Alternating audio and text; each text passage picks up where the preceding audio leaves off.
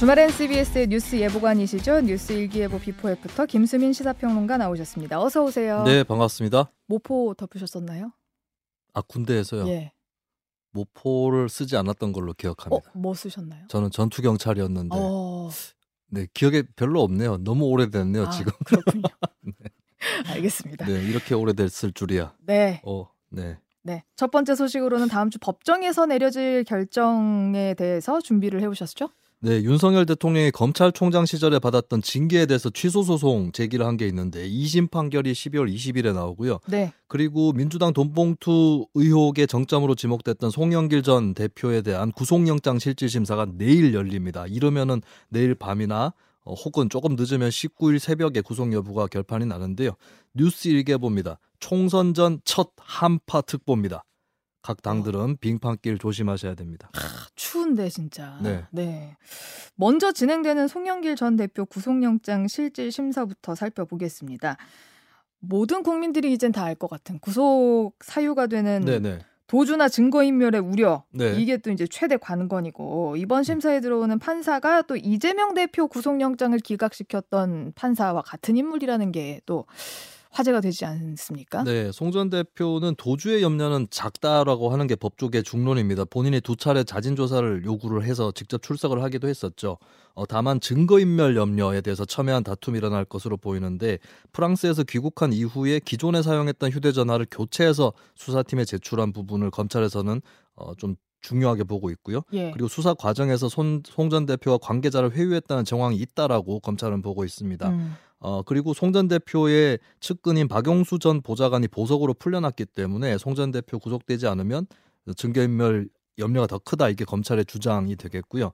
한편 이번에 어, 판단을 하게 되는 유창훈 서울중앙지법 연장 영장전담 부장판사는 이 대표 이재명 대표 구속영장 심사를 맡았었는데 당시에 정당의 현직 대표로서 어, 뭐 증거인멸의 염려가 있다고 단정하기는 어렵다 뭐 이런 음. 구절이 판결 안에 들어가 있었거든요. 네. 근데 다만 차이가 있다면 어, 이재명 대표와 달리 송전 대표는 전직 대표다라는 게 차이가 있고 그리고 음. 사실 같은 판사가 네. 강래구 전 감사위원이나 박용수 전 보좌관에 대해서 구속영장을 발부했었습니다. 음. 그래서 일괄적으로 뭐 이 대표의 구속영장 심사를 맡았기 때문에 비슷하게 결과가 나올 거다 이렇게 볼 수는 없는 대목입니다. 네, 그리고 구속 사유 중에서는 범죄의 중대성도 주요 고려 사항이잖아요. 네. 근데 이게 혐의가 소명되는지 여부도 결정적인 관건으로 꼽히지 않습니까? 네, 돈봉투가 전해진 이 경로에 대해서는 윤관석 의원이나 이성만 의원 등이 시인을 했는데 네. 중요한 거는 송 전 대표가 관여했느냐 여부겠죠. 여기서 음. 법정에서도 증언들이 엇갈리고 있는 게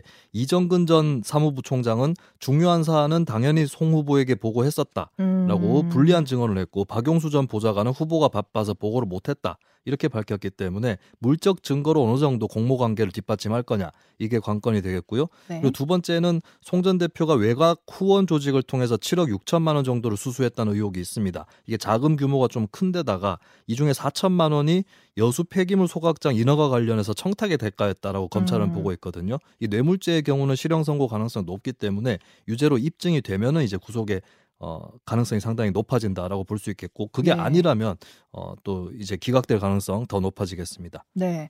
송영길 전 대표 구속영장 실질심사 결과가 나오면 정치권에는 어떤 파장을 미치게 될까요? 아무래도 만약에 발부가 되면 이재명 대표 의혹에 이어서 민주당 입장에서는 두 번째 정도 크기의 의혹이었거든요. 네. 근데 발부가 된다면 민주당의 타격이 불가피할 것으로 보이고요. 음. 그리고 송영길 전 대표가 신당을 추진한다고 했었는데 만약에 구속이 되면 네. 어, 그 추진 에는 힘이 딸릴 수밖에 없다라고 하는 겁니다. 그리고 만약에 추진을 이 경우에 하더라도 민주당이 또 부담을 같이 질 수 있는 대목이기 때문에 음. 어, 이게 또 위성정당 문제하고도 영향을 줄 수 있습니다. 민주당이 스스로 위성정당을 안 내게 되면 어, 그 지지층의 표를 송영길 신당으로 주는 거 아니냐 이런 음. 평가가 나올 수 있는 거라서 그래서 민주당이 이 결과에 따라서 위성정당을 낼 가능성 더 높아질 수 있고 음. 혹은 병립형 비례제로 국민의힘과 합의해서 돌아갈 가능성도 더 커질 수 있겠습니다. 네. 반대로 이게 기각이 되면 검찰이 치명타를 받는 거죠. 음. 이재명 대표 구속영장이 기각이 이미 됐었고, 근데 이것도 굉장히 수사를 오랫동안 해왔던 건데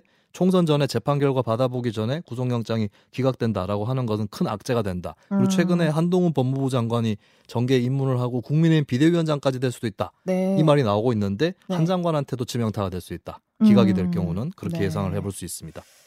네. 그리고 이 송영길 전 대표 영장 심사에 이어서 윤 대통령이 검찰총장 시절에 받은 징계에 대한 재판 2심 결과도 이번 주에 나오는데 네. 이게 벌써 3년을 끌고 있는 사안인데 네, 네. 요거 정리 좀 해주시죠. 네, 윤 대통령이 검찰총장 시절에 추미애 장관의 법무부로부터 징계를 받았거든요. 네. 그 사안들을 몇 가지 살펴보면 채널A 사건 당시에 대검 감찰부가 한동훈 검사에 대해서 감찰 착수를 하니까 윤 네. 대통령이 감찰을 중단시키고 다른 부서에 맡긴 것이 음. 부분하고 그 다음에 대검에서 주요 사건 판사에 대한 성향 분석 문건을 만들었던 이 두 가지를 놓고 두 가지 등을 놓고 네. 법무부에서 정직 2개월의 징계를 윤석열 당시 검찰총장에게 줬었습니다. 근데 윤 총장이 어 그때 이제 3년 전이죠 이미 그때에 이제 이것을 징계 취소 소송을 걸면서 가처분을 해가지고 직무를 그 징계를 정지시켰어요. 그리고 직무에 복귀하면서 대통령 후보로 화려하게 부상한 측면이 굉장히 컸었는데 네. 예, 이 사건이 이제 계속해서 어, 아직까지도 마무리가 안 돼 있었고 2021년 10월에 본안 소송 1심이 있었는데 음. 네. 이때는 또 판결이 징계 2개월로도 부족하다. 음, 음. 줄수 있는 징계다. 이 네. 판결이 나왔었거든요. 이번 네. 이 판결이 이제 2심 판결이 나오는 겁니다. 네. 이 사안 역시 2심 소송 결과가 1심 판결과 비슷하게 그 징계가 정당했다는 판단을 내릴지 아니면 징계 처분이 무효라는 판단을 내릴지에 따라서 전국에 끼치는 영향 자체도 달라지지 않겠습니까? 네, 일단 징계가 정당했다는 판단이 나온다면 뭐 대법원 판결이 남아 있긴 하지만 2심에서 나온 판결을 대법에서 뒤집는다라고 하는 것이 좀 가능성이 떨어져 보이고 음. 아무래도 윤석열 대통령이 타격을 어느 정도 입을 수밖에 없습니다. 네. 대선 주자로서의 출생의 과정에 음, 음. 힘을 잃게 되는 이 그런 측면이 분명히 있는 것이겠고요. 그리고 거기서 안 끝나는 게 징계 근거가 된 사실들을 통해서 검 찰총장 시절에 직권을 남용했다. 음. 라고 하는 게 추가적으로 혐의가 붙어서 물론 대통령은 기소가 되지는 않지만 네. 향후에 이제 수사는 해야 되는 거 아니냐 혹은 음. 퇴임 후에 기소해야 되는 거 아니냐 이런 논란들이 불거질 수가 있겠고요. 그리고 수혜자로는 추미애 전 장관을 음. 들수 있겠습니다. 총선 앞두고 기지개를 켤 가능성이 있겠고요. 어. 그리고 민주당 지지층 내에서 문재인 전 대통령에 대한 공격이 강해질 수도 있습니다. 어. 그 당시에 일견 이제 윤석열 당시 총장이 직무에서 복귀를 하고 나서 네. 그때 당시에 문재인 대통령이 윤석열 총장은 문재인 정부의 검찰총장입니다. 음. 하고 추미애 전 장관의 손을 내리는 모습을 보였었는데 네. 이 부분이 최근에 함세웅 신부라든지 이런 분들이 그 문재인 전 대통령 공격했던 음. 그런 거하고도 같이 이제 얽혀 있는 거거든요. 네. 그래서 민주당 지지층 내에서도 좀 어, 술렁거릴 수 있다. 음. 예, 이것도 전망을 해볼 수 있겠습니다. 만약에 2심에서 뒤집힌다면요. 어, 무효다라고 한다면 윤석열 대통령 지지층은 봐라 역시나 억울한 징계였다라고 하면서 음. 결집을 하게 될 것이고 윤 대통령 측에서는 명예 회복이 됐다 음. 이렇게 또 어, 적극 환영할 것으로 그렇게 전망이 됩니다. 그리고 민주당에서는 추미애 전 장관 때문에 괜히 윤 대통령 만들어준 거 재확인한 거 아니냐 이런 어. 평가가 또 나올 수도 있다고. 추미애 자, 추미애 장관이 네. 또이 얘기를 하겠네요. 그, 렇죠 네. 이게 추미애 전 장관은 어떤 경우에든 간에 이제 이 문제의 핵심의 인물이라는 거죠. 근데 이게 또 변수가 있는 게 징계 무효가 된다고 할지라도 이게 공정성 논란이 붙을 수 있는 게 법무부 측에서 윤 대통령 쪽한테 방어를 해왔던 당사자가 한동훈 장관이라는 겁니다. 아. 법무부 장관이 그동안 바뀌었기 때문에 네네. 이 소송이 형식적으로는 윤석열 대 한동훈의 소송이었던 거거든요. 그래서 음. 공정성 논란이 있을 수 있고 그리고 이 사건에 관련돼 있는 박은정 검사의 경우에 나를 좀 재판의 증인으로 불러달라 얘기를 했는데 원고와 피고가 양쪽에서 받아들여지지 않았어요. 음. 그러면 이게 결국에 법무부가 윤 대통령을 이기게 하기 위해서 소송을 일부러 제대로 안 한 게 아니냐 음. 이 평가가 또 나올 수 있다라고 음. 하는 것들이 또 쟁점으로 남아 있습니다. 예, 아, 참 징계 결과와 송영길 전 대표의 구속 여부 관전 포인트가 되겠네요. 뭐 네. 이번 주 지켜봐야겠습니다. 지난 12월 10일 총선 예비 후보자 등록이 시작이 됐습니다. 하지만 아직까지 정치권에서 가닥을 잡지 못하는 것들이 있죠. 네, 예비 후보 선거 운동은 시작됐지만 선거구 획정도 아직 정해지지 않은 것이 현재 우리의 정치권의 모습입니다. 네. 뉴스 일기에 봅니다. 정치 신인들은 이 노래를 부를 것 같아요. 겨울비 처럼 슬픈 노래를 부를 것 같습니다. 예. 네. 예비 후보 선거 운동이 시작됐는데 예비 후보는 어떤 걸 할 수 있고 어떤 걸 할 수 없는지 궁금해 하시는 분들이 많으실 것 같아요. 네, 일단 예비 후보는 명함 배부를 할 수 있어요. 네. 네, 특히 본인이 명함 배부를 제한 없이 할 수 있다는 측면이 있고 그리고 길거리에서 홍보물을 몸에 부착하고 인사를 할 수 있습니다. 음. 다만 부착해야 됩니다. 어? 네, 막 이렇게 큰 것을 들고 있다거나 네네네. 옆에다가 세워놓는다거나 이러면 안 됩니다. 부착을 해야 합니다. 부착해야 됩니다. 어. 그래서 어지간하면 좀 큰 피켓을 목에 거는 줄을 갖고 이제 목에 거는 어. 이런 형태가 일반적이죠. 네, 어, 칼처럼. 칼 같은 그 정도, 아 조선시대 칼처럼 예, 네, 예. 그 정도까지는 네. 아닙니다만 네. 네 그렇게 하면은 사람들이 많이 쳐다보긴 하겠네요. 네, 네. 그리고 이제 선거 분위기가 아니라는 게 정치 신인들이나 예비 후보들한테는 고민일 텐데 이럴 때는 이제 아름아름 소개를 받아가면서 조직과 인맥을 구축을 하고 후원회, 후원금 이런 것들 조직하는 것이 또 중요한 시간이 되겠고 동네 주요 행사표를 보면서 여러 이제 사람들이 모여 있는 이 행사에 또 많이들 참석을 하시고요. 네. 그리고 선거 사무실 설치가 가능합니다. 선거 사무실을 목 좋은 곳에 골라 잡아서 네. 어, 거기다가 이제 현수막도 거는 게 가능하기 때문에 어. 예, 그게 이제 예비 후보가 할 수 있는 하나의 특권이다 이렇게 아, 볼수 있겠습니다. 돈 많이 들겠네요. 예, 사무실 같은 경우는 이게 선거 비용 보전 항목에 안 들어가거든요. 아. 그래서 목 좋은데 고르려고 하면은 사무실 임대료가 비쌉니다. 아, 이- 여기서 좀, 예, 들어요. 고민을 할 수밖에 없을 것 같고 네. 그리고 공보물을 이제 선거 때 보내는 공보물 말고 후보자 각자가 예비 홍보물을 전체 세대의 10분의 1 범위에서 보낼 수 있는 이런 기회도 가질 수 있습니다. 네.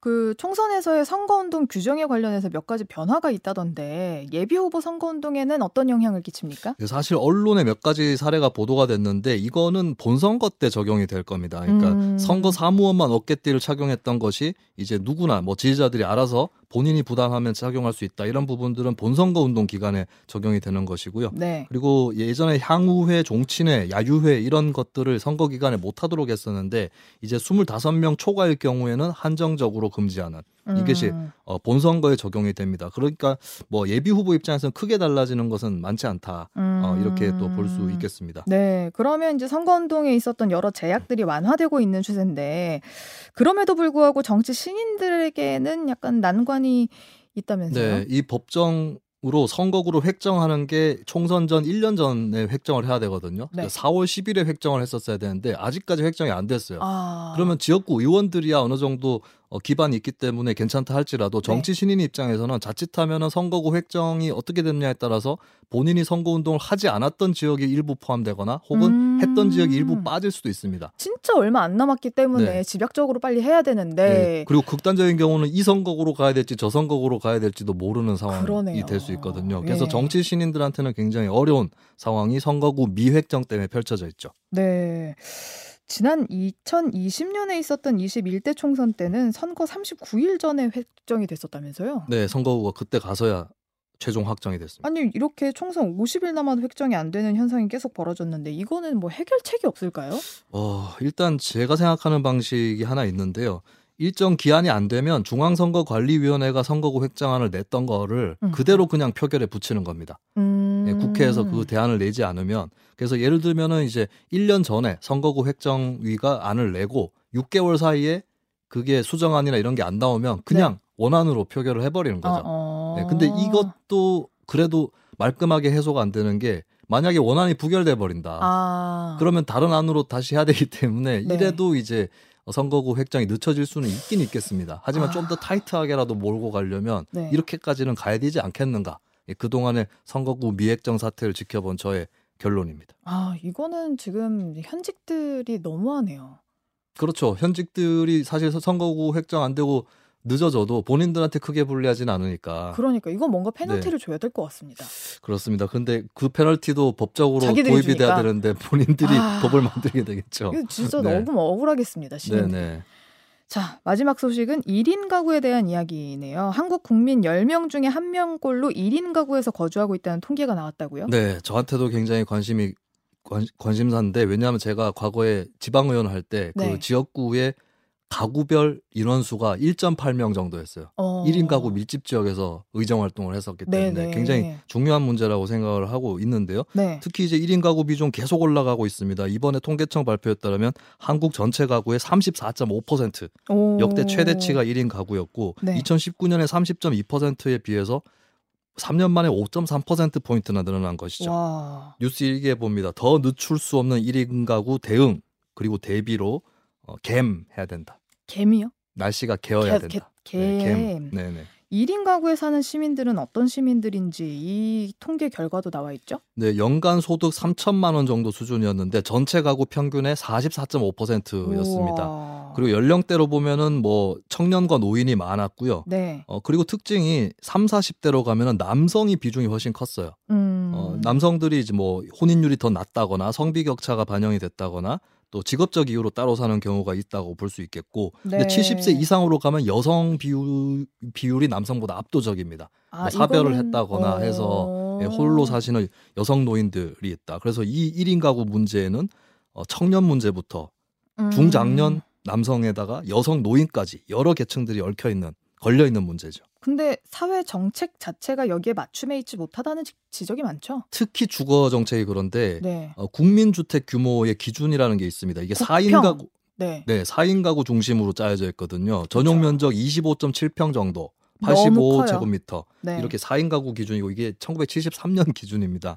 어 그리고 이제 어, 임대 주택 관련해서도 굉장히 이제 자녀가 있거나 가족들이 있는 사람들이 유리한 것이 현실인 것이고 네. 1인 가구가 1인 가구가 급증하면서 물론 여기에 맞춤한 공공주택 정책도 나왔지만 원룸 5, 6평짜리 일변도 음. 예, 그치고 있는 네. 예, 그런 측면이 굉장히 큽니다. 그리고 어, 청년들은 그나마 청년 주택 뭐 이런 것들이 있는데 중노년층에 대한 음, 대책은 굉장히 흐릿한 편이고요. 그리고 음. 건강보험이나 국민연금에서도 건강보험 같은 경우는 피부양자 없이 혼자 살면 본인만 혜택 받고 내는 거는 다른 가구보다 더 부담이 네. 있는 경우거든요. 네. 이런 것들을 종합해 보면 여러 가지로 1인 가구한테 불리하게 정책이 짜여져 있습니다. 예, 1인 가구 정책을 정부나 지자체에서 고민한다고는 하지만 이게 현실을 따라가지 못한다는 평가가 많은 것 같아요. 네, 일단 커뮤니티를 만드는 정책들이 시행되고 있는데 근데 막상 1인 가구 입장에서는 거기에 들어가는 것도 부담스럽다. 음, 음. 혹은 급한 게 아니다 이런 반응들이 많이 있습니다. 그리고 노인 1인 가구 같은 경우는 인공지능으로 안부 전화를 건다거나 이런 정책들이 있는데 네. 사람이 하는 거에 비해서는 상당히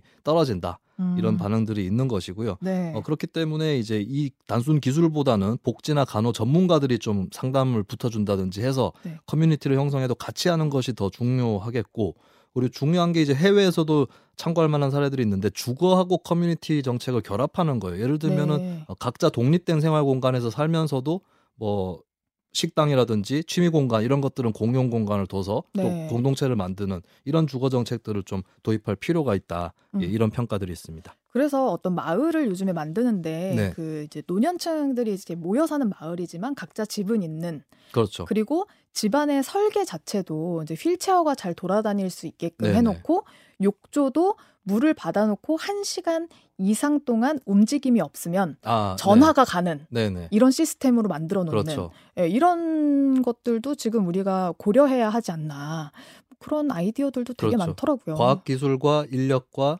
또 구조 설계라든지 이런 것들이 결합된 네. 정책들을 또해 나가야 되는 게 우리의 과제겠습니다. 그렇습니다. 근데 요즘 정치권 일각에서 나 혼자 산다는 풍조에 대해서 우려하는 목소리가 나오고 네.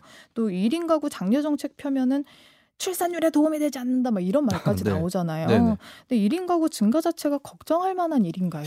전 세계적으로 놓고 보면 1인 가구가 제일 많은 나라가 스웨덴입니다. 예. 스웨덴은 무려 54%가 1인 가구거든요. 네. 그런데 스웨덴의 합계 출산율은 얼마인가? 1.54 정도 되는데 우리한테 거의 두배 이상 한국의. 한국이 두 배입니다. 네. 1인 가구는 한국보다 더 많으면서 합계 출산율은 한국의 두 배라는 게 무엇을 시사하느냐. 그러니까 결국에 1인 가구를 도와주면 출산율 떨어진다. 이거는 그 육상 개인 종목 육성을 하면 월드컵 축구 성적이 나빠진다와 비슷한 소리에 불과한 거다.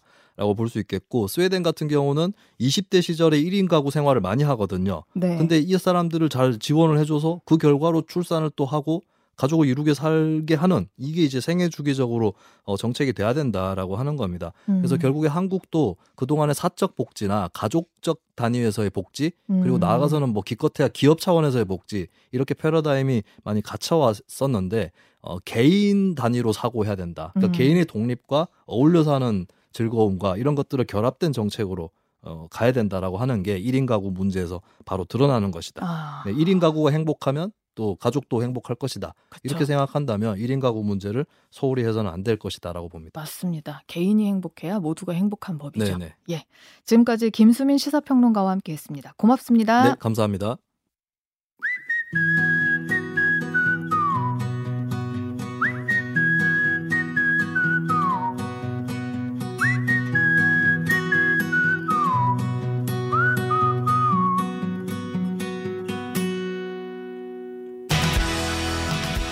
2023년 올해도 이제 보름도 채 남지 않았습니다. 올 한 해 돌이켜보면 참 많은 뉴스들이 있었죠. 근데 매번 뉴스 따라가고 흥분하고 분노하고 우라통 터트린 다음에 잊어버리게 되는 것 같아요. 그래서 오늘은 올 한 해 있었던 뉴스들을 정치 철학자의 눈으로 통찰력 있게 바라보고 정리해보는 시간 마련했습니다. 김만권 정치 철학자 스튜디오에 모셨어요. 안녕하세요. 네, 안녕하세요. 김만권입니다. 네. 선생님, 그 올해 사자성어로 이로움을 보자 의로움을 입는다라는 뜻의 결리망의가 꼽히기도 했는데 2023년 올 한해 어떻게 바라보셨습니까? 예, 어, 이게 사실 그 말이 이제 노노 헌문편에 나오는 이익을 보면 의로움을 생각하라는 뜻의 결리 사이의 이제 말인데요. 네. 이제 거기서 의로움 그 이익을 보면 의로움을 생각하라는 말이 오히려 거꾸로 의로움을 잊게 된다라는 결, 결리망이로 바꿔서 어... 올해 이제 이게 선정이 됐습니다. 네. 그래서 이제 그리고 또 보니까 2위로 선정된 건 적반하장이더라고요. 그래서 네. 이제 올해의 모습을 좀 이제 대하, 뭐 대한민국 교수님들이 이런 식으로 요약을 좀 한 것 같은데요. 네. 근데 뭐 정치적으로 저한테 뭐 이건 사자성어는 아니지만 내자로 요약해보라라고 한다면 뭐 이럴 수가 정도로 아유. 요약할 수 있을 것 같습니다. 이럴 수가 네, 네. 어떤 면에서요?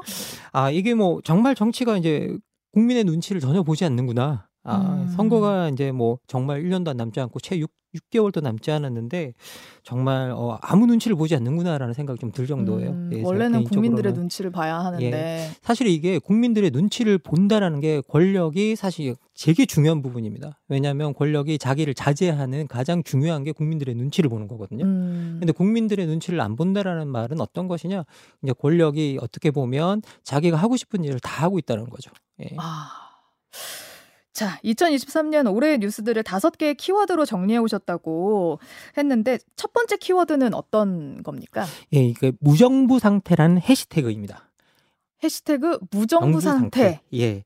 이게 무정부 상태라는 이 해시태그가 작년 강남 침수부터 시작해서 뭐 네. 이태원 참사, 올해 오송 참사, 잼버레이까지 이제 유행어처럼 언급이 되었는데요. 네. 이제 마땅히 뭐 어떤 재난이 일어나면 책임을 져야 할 정치 지도자들이 있는데 그 책임을 명백히 이제 피하고 있는 것이 보이기 때문에 이런 현상이 생겨나지 않나라는 생각이 듭니다. 네. 이게 법이 원래 규율과 처벌을 통해서 이제 권위를 만들면 정치는 책임을 지는 걸 통해서 자신을 권위를 만들어 나가는 나가는 건데요. 네. 이제 결국 이제 이 말은 뭐냐라고 하면 책임지는 행동을 통해서 이제 권위가 생겨난다라는 건 누르는 힘이 아니라 그 책임을 통해서 존재만으로도 사람을 설득하는 힘을 가진다는 뜻이거든요. 음. 근데 이제 뭐 특히 이제 국가에서 어떤 일에 대해서 명확하게 책임을 지는 사람이 있으면 따르는 사람 사람들도 안심하고 적극적으로 뭔가에 임하게 되는데 음. 책임지는 사람이 없으면 뒤에 따르는 사람들도 그 책임을 안 져주기 때문에 적극적이 안 되는 경우들이 생겨나는 거죠. 네. 그리고 더 나가서 이제 이 책임이라는 말 자체가 영어로 저희들이 responsibility라고 부르는데 네.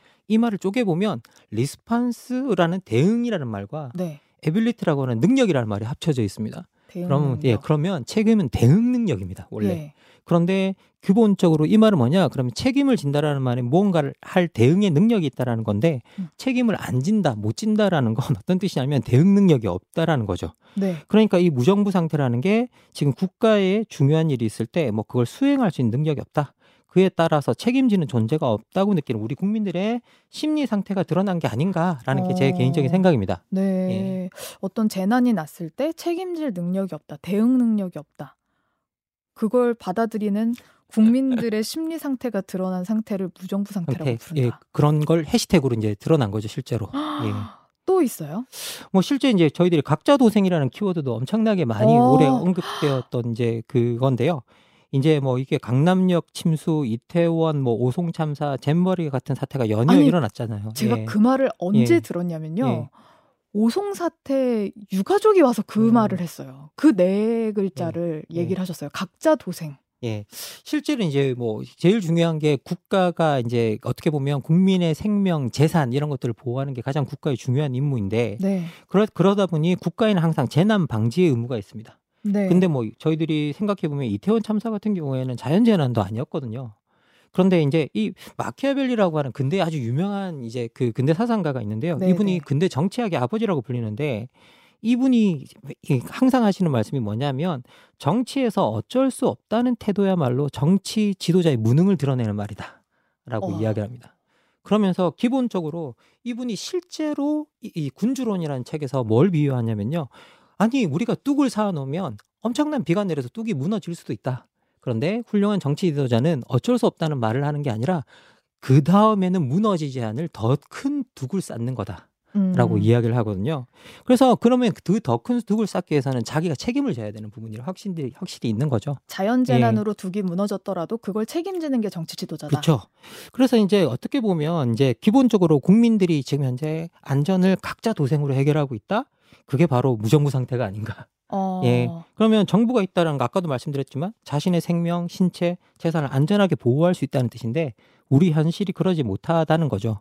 그리고 이제 각자 도생의 본질이 뭐냐라고 하면 사회 서로에 대한 불신이 가득하다는 거거든요. 음. 그러면 이 불신이 무엇, 그러니까 불신을 무엇이 조장하는지를 좀 보고 정치부터 신뢰하고 협력하면서 좀 문제를 해결해 나가는 모습을 보여야 우리 국민들이 안심하지 않을까라는 생각을 해봅니다. 정치부터 서로 신뢰하고 협력하면서 문제를 해결해 나가는 모습? 아, 잘 이해가 안 가요. 이제 한말 한말 뭐 하나 예를 들자면 기본적으로 정치는 여야가 협상을 해야 되는 거죠. 네. 그리고 협상을 하고 국민들이 문제가 있을 때 그것들을 제도적으로 해결해 줘야 되는데 네. 지금 현재 우리 정치는 여야가 만나질 않죠. 예. 그거는 우리가 열심히 한다고 되는 문제가 아니잖아요. 예, 예. 그렇죠? 그렇죠. 이제 그래서 기본적으로 제도권 정치가 네. 그것들을 갖다가 책임지는 모습을 보여야 되는데 지금 제도권 정치가 그 모습을 보이지 못하면 결국 국민들의 보호가 생겨나지 않고 네. 결국은 각자 도생이 이어지고 그러면 국민들 입장에서는 나 혼자 살아남고 있으니까 네. 예, 이게 무정부 상태로 느껴지는 거죠. 그럼 이건 지금 어떻게 희망이 없는 건가요? 아, 이게 참 안타까운 부분인데요. 지금 많은 분들이 그래서 이제 여야가 좀 만나서 이야기도 하고 문제도 해결하고 어떤 민생 문제나 이런 것들이 무엇인지에 대해서 좀 더 집중해라. 음. 이념 싸움 이런 거 대신에 좀 그런 걸 하라고 이야기하고 있는데 지금 뭐 아직까지는 전혀 그런 기미가 없어서 저 개인적으로도 상당히 안타깝다라고 아, 생각합니다. 예. 자, 두 번째로 뽑은 키워드는 어떤 건가요? 아, 이건 이제 바이든이냐 날리면이냐. 올해 최고의 뭐 화제였다고 생각이 듭니다. 예. 해시태그 예, 그, 아, 예. 해시태그로 바이, 바이든이냐 야, 이건, 날리면 이게 뭐 해시태그뿐만 아니라 뭐 바이든이냐 날리면이냐 이게 이 자체가 어떻게 보면 상당히 큰 논란이 되었었는데요. 이 대통령이 이제 해외에서 내뱉은 비속어가 섞인 발언이 네, 있었죠. 그랬죠. 이제 뭐 예, 국회에서 뭐 이 뭐뭐들이 승인 안 해주면 뭐 누구는 쪽팔려서 어떡하냐라는 게 논란이 됐는데요. 네. 이다 함께 보고 들었는데 이제 다르게 듣는 사람들이 나오기 시작합니다. 네. 공교롭게 그 시점이 대통령실이 13시간 만에 해명을 내면서부터였는데요. 이게 이제 나중에 네. 어떻게 들리는지 여론조사까지 했었어요. 예, 맞습니다. 근데 시, 정말 놀라운 결과는 뭐냐면요. 이게 뭐 중간에 뭐 바이든이 날리면 되고 날리면이 발리면까지 가는 일이 일어나는데요. 네. 근데 여러 여론, 여론조사를 보면 바이든이 아니라 날리면이라 듣는 이들의 비율이 그 당시 대통령의 지지율과 비슷했습니다. 음... 그럼 이건 뭐냐라고 하면 우리가 진짜 있는 걸 그대로 듣는 게 아니라 내가 믿고 싶은 대로 들리거나 음. 내가 아니면 필요한 대로 들린다라는 걸 이제 보여주는 사, 건이었죠 네. 근데 이게 왜 문제냐라고 하면 기본적으로 정치는 서로가 입장이 다른 사람들끼리 만나는 거죠. 네. 그럼 입장이 다른 사람들끼리 합의를 하려면 같은 사실을 두고 이야기해야 됩니다. 음. 근데 저희들이 사실 자체가 다르면 이제 논의를 시작할 수 없게 되는 일들이 일어나거든요. 아, 사실이 다르면 논의를 시작할 수가 그렇죠. 없다. 예. 그렇죠. 왜냐하면 우리가 지금 공유하고 있는 사실 자체가 다른데 이야기가 출발이 안 되는 거죠. 그렇죠. 예. 예. 그래서 기본적으로 이 사실을 공유해야 되는데 그런데 이 사실에 대한 수용이 일단은 우리가 입장이 다르지만 공통 분모를 만들어내고 음. 여기에 다른 해석도 하고 비판도 가능해 가능하게 하고 어떤 건설적 대안을 이제 할 수 있는 논의의 기반이 되는데요. 네. 근데 문제는 뭐냐? 이런 사실이 우리의 의견과 믿음이 영역이 되어버리면 그 음... 그 공통 분모가 사라진다는 거죠. 예. 그럼 그때부터 논의는 어떻게 벌이냐? 다 소모적, 뭐가 사실이냐를 두고 싸움을 벌이는 소모적인 논쟁. 그리고 그쵸. 위험한 의견 전쟁으로 이어지는 수밖에 어... 없게 된다는 거죠. 네. 예. 그 이후부터 윤석열 정부가 가짜뉴스 대응, 팩트체크 중요성을 연일 강조하고 있습니다. 예, 맞습니다. 사실 이 사건이 이제 어떻게 보면 권력의 언론을 적극적으로 통제하는 계기가 되는데요. 음. 이제 바이든을 날리면으로 최초로 보도한, 아, 그 바이든 날리면을 이제 최초로 네네. 보도한 언론사의 이제 대통령 전용기 탑승 거부가 오, 마, 일어나죠. 맞아요. 네, 기억이 나시죠? 네, 네. 잊고 네, 있었어요, 네. 참. 그것으로 시작해서 이제 정부가 사실을 체크하겠다, 이제 팩트를 체크하겠다고 나서는데요. 그래서 지금 뭐 어떻게 보면 정부가 가짜 뉴스 대응과 팩트 체크의 중요성을 매일 강조하고 있습니다. 네. 뭐 지금은 사임하셨지만 뭐 이동관 방송통신위원장 시절에 이제 후 그분이 후보 때 국회에 제출한 뭐 서면 답변서 같은 걸 보면 가짜 뉴스 대응을 방통위 최우선 과제로 꼽고 있고요. 그리고 방통위가 이제 내년 팩트 체크 예산을 60% 이상 늘렸다라고 음. 얘기하고 있습니다. 네. 그리고 실제 좀 문화 뭐 체육관광부도 어 한국 언론진흥재단에 가짜 뉴스 신고 상담 센터를 설치했고요. 음. 그래서 막 가짜 뉴스 퇴치 TF를 운영 중이다라고 이야기를 하고 있습니다. 이때 되게 신기했어요. 예. 그래서 어 가짜란 무엇인가? 예.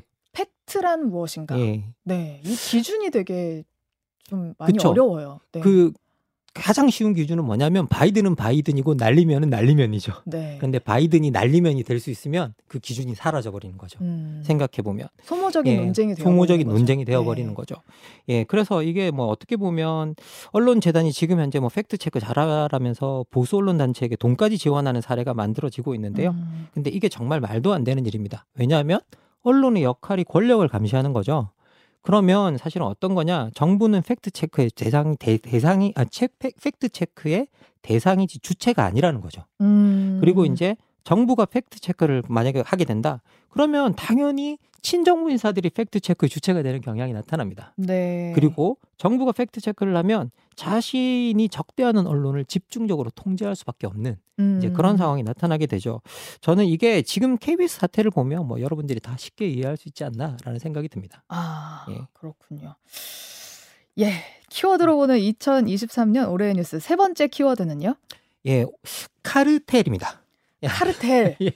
많이 들었습니다. 예, 올해 이제 대통령이 뭐 유행 유행시킨 말이 많습니다. 뭐 건폭, 공산 전체주의, 뭐 카르텔, 네. 뭐 유행어 거의 제조기시라고 이제 할 수 있는데요. 아, 네, 예. 이 최근 윤석열 대통령의 발언을 보면 이 이권만을 추구하는 카르텔의 부정적 측면, 기업이 예. 아니라 전혀 다른 데 있다면서요? 아, 예, 그렇게 이야기를 하고 계시는데요. 윤 대통령이 이제 우리나라를 좀먹는 카르텔이 뭐 민간 민간 시민 단체 그리고 노조 그리고 교육 당 국가 학원 같은 데 있다라고 이야기하시면서 네. 이제 수혜 대책으로 이제 그 뭐 이렇게 그 들어 뭐, 뭐 수혜 대책으로 피해를 입은 분들에게 돌아가는 보조금 보조 아이 사람들에게 들어가는 그러니까 이 이 시민 단체나 노조 교육당국과 학원에 들어가는 보조금을 폐지하고 수혜 대책으로 이제 어떻게 보면 그 당시에 이제 수혜가 났을 때 이 말씀을 하셨는데요. 어, 수혜 복구에 이런 돈들을 투입해야 된다라고 밝히기도 하셨습니다. 네. 이제 그러다 보니까 최근에는 카르텔이라는 말이 난무하게 좀 되었는데요. 이제 뭐 산재 부정수급자를 언급하면서 산재 카르텔 어, 그리고 어. 산불이 어. 나면 타버린 목재가 일반 목재보다 좀 비싸지기 때문에 네. 산불 피해가 이런 것과 연결되어 있다는 뭐 녹색 카르텔 음. 그리고 잼버리 실패가 뭐 정치와 토건의 합작품이라는 잼버리 카르텔까지라는 뭐 카르텔 등 여러 가지 이야기들이 나오, 나오게 되었습니다. 네. 근데 이제 여기서 진짜 큰 문제는 뭐냐면요. 대통령이 정의하는 카르텔이 도대체 무엇인지 명확하지 않다라는 음. 겁니다. 예, 대통령이 그 기준을 밝힌 적이 없거든요. 네. 근데 실제 그래서 이제 이 당시에 유승민 전 국민의힘 의원이 이 진정 반 카르텔 정부라고 자신을 정의한다면 법조 카르텔부터 없애라라고 아. 이야기를 합니다. 예, 우리가 잠깐 뭐 생각해봐도 법조계에서 통용되는 정관 예우라는 말이 있습니다. 음. 근데 그 말 자체가 이제 카르텔이 있다는 뜻이나 다름이 없는데요. 네. 이제 만약 진짜 그리고 또 카르텔이 사실은 그게 카르텔의 의미를 정말 제대로 정의하면 특정 집단이 특정 분야를 독과점하는 현상을 말하거든요. 네. 그런데 그렇다면 지금의 정부야말로 검찰 카르텔 정부가 아닌가? 라는 음. 생각을 좀 할 수 있습니다. 그러니까 검찰 예. 출신들이 예. 주요 요직들을 다 차지하고 있는 예 맞습니다. 상태. 실제 이제 참여연대가 참여연대 행정감시센터가 2023년 3월까지 파악한 현황만 봐도 좀 알 수 있는데요. 이에 따르면 이제 윤석열 정부의 전 현직 검찰 공무원이 136명이 들어가 있고요. 어... 게다가 대부분이 요직을 차지하고 있습니다. 그리고 장차관만 13명이 검찰 출신이고 그리고 최근에 방송통신위원회 위원장까지 음... 검사가 임명되는 사태가 네. 일어났습니다. 그럼 우리가 이제 쉽게 물을 수 있죠. 진짜 이권 카르텔은 어디에 있을까? 어... 예, 물어볼 수 있는 거죠. 네. 자, 키워드로 보는 2023년 올해의 뉴스 네 번째 키워드는 뭔가요? 예, 네 번째 키워드는 이제 좀 사회 이제 정치를 좀 떠나서 사회적 현상으로 네. 꼽아봤는데요. 칼부림으로 꼽아봤습니다. 와 정말 예. 무시무시했죠. 예. 올해를 강타했는데. 예, 서현역 뭐 칼부림 사건, 신림역 칼부림 사건 이런 네. 것들이 나타났는데요. 이제 많은 분들이 뭐 이렇게 물어봅니다. 도대체 왜 이런 네. 일들이 일어나느냐 이런 묻지마 범죄 예 그런 게 네. 일어나느냐 그런데 이제 이런 묻지마 범죄는요 어, 여러분들이 좀 낯설겠지만 능력주의 사회에서 아주 쉽게 일어나는 현상입니다. 근데 예. 능력주의를 예. 이야기하는 책들도 사실 음. 올해 작년 되게 많이 나왔어요. 예, 맞습니다. 이제 실제 뭐 능력주의를 찬양하는 책들도 있겠지만 네. 원래 능력주의란 말은 그 기원 자체부터 능력주의를 비판하기 위해서 만들어진 맞아요, 말이었습니다. 맞아요. 네. 예. 정의, 예. 능력 이런 그렇죠. 것들을 되게 비판하는 책들이 되게 많이 나왔어요. 예. 근데 이제 실제로 이제 이걸 왜 비판하냐면 이게 능력주의 사회에서는 밀려나는 사람들이 무능한 사람 취급뿐만 아니라 게으른 사람 취급을 맞아요, 맞아요. 왜냐하면 능력주의 사회에서 성공한 사람들이 늘 하는 말 있죠. 제가 열심히 노력해서 성공했습니다. 음. 라고 이야기하기 때문에. 그래서 이제 문제는 뭐냐. 그래서 이 사회적으로 밀려난 사람들은 자기가 열심히 노력하지 않은 사람으로 취급을 받기 때문에 타인에게 도움을 요청하는 일이 되게 무능과 부도덕을 스스로 드러내는 일이 뭐 되어버립니다. 네. 그래서 이런 사회에서는요 타인에게 도움을 요청하지 못하는 현상들이 나타나게 됩니다. 음. 그래서 이제 성공한 그리고 성공한 사람들 입장에서 보면 이 밀려난 사람들이 충분히 노력하지 않은 사람이기 때문에 이 깔보는 현상까지 나타나는 거죠. 맞아요. 그리고 이게 능력주의가 그어놓은 선을 통과하지 못한 사람은 그걸 자기 탓으로 돌리게 됩니다. 아. 왜? 계속 시험은 있었고 통과하지 못한 건 자기 자기인 거죠. 이러면 예. 재기도 쉽지 않아요. 예, 그렇습니다. 네. 그래서 이제 이런 상황에서 밀려난 사람들이 주로 사회적으로 고립되는 현상이 나타나고요. 그리고 이게 그 분노를 자기에게 돌리게 돼서 예. 자기 혐오에 빠지게 되는데 문제는 그 어떤 사람도 자기를 미워하는 마음을 자기 안에만 담아둘 수가 없습니다. 음. 음. 이게 반드시 바깥으로 튀어나오게 되어 있거든요. 네. 근데 문제는 뭐냐라고 하면 더 큰 문제는 뭐냐라고 하면 능력주의 사회에서는 누가 나를 불행하게 했는지가 불분, 불분명한 거죠. 예. 왜 실패한 건 자기 자신이니까. 그러다 보니 그 분노를 전가할 대상들이 무작위로 선정되는 아. 일들이 일어납니다. 예. 그래서 이제 묻지마 범죄가 이런 맥락에서 나타난다라고 이야기하시는 분들이 많습니다. 네. 아, 참 그러다 보니까 이제 바깥으로 나오게 되는 건데 무작위로 이렇게 나와서 칼부림을 하기 시작하는 건데 그러다가도 음 그때 한동안 좀 네. 이런 일이 잦았잖아요. 네. 그러다가 네. 이제 갑자기 또 이제 줄어들기도 했는데 예. 또 그렇게 잡힌 거는 이런 사람들이 없어져서는 아니죠. 예, 그럼 뭐 그거는 결국은 사회적으로 크게 그것들이 문제가 되고 부각이 네. 되면서 어떻게 보면 여기에 대해서 조명을 하고 있기 때문에 음. 이제 뭐 음. 그런 것들이 어떻게 보면 그 조명을 갖는 가운데 잠시 잦아든 거다라고 이제 보시면 될 것 같고요. 네. 능력주의 사회가 깊어지면 깊어질수록 자기 혐오 현상이 나타나기 때문에 네. 이 자기 혐오 현상은 결국은 타인 혐오 현상으로 이어지기 때문에 네. 기본적으로 능력주의 사회가 언제나 잠재적으로 안고 있는 현상이다라고 보시면 될 것 같습니다. 어떻게요? 이런 상황을 음. 좀 타개하려면? 뭐이 근본적으로는 어떻게 보면 저희들이 능력주의를 그래서 몰아내자 이런 거는 뭐 사실은 이게 저희들이 시장 사회에서는 가능한 일은 아니고요.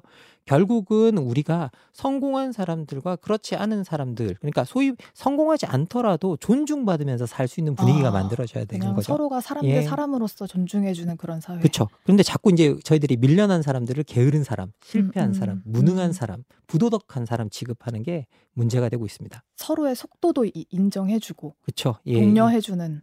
그런 그, 사회가 돼요. 그렇죠. 이제 사, 사실은 밀려난 사람들에게 그 옆에 가서 그냥 가만히 앉아서 이야기를 들어만 줘도 사실 이런 문제가 그렇게까지 음. 심각하게 번지지는 않을 거라고 생각합니다. 이야기만 들어줘도 사실 예. 정말 쉽게 예. 해결할 수 있는 문제네요. 예. 예.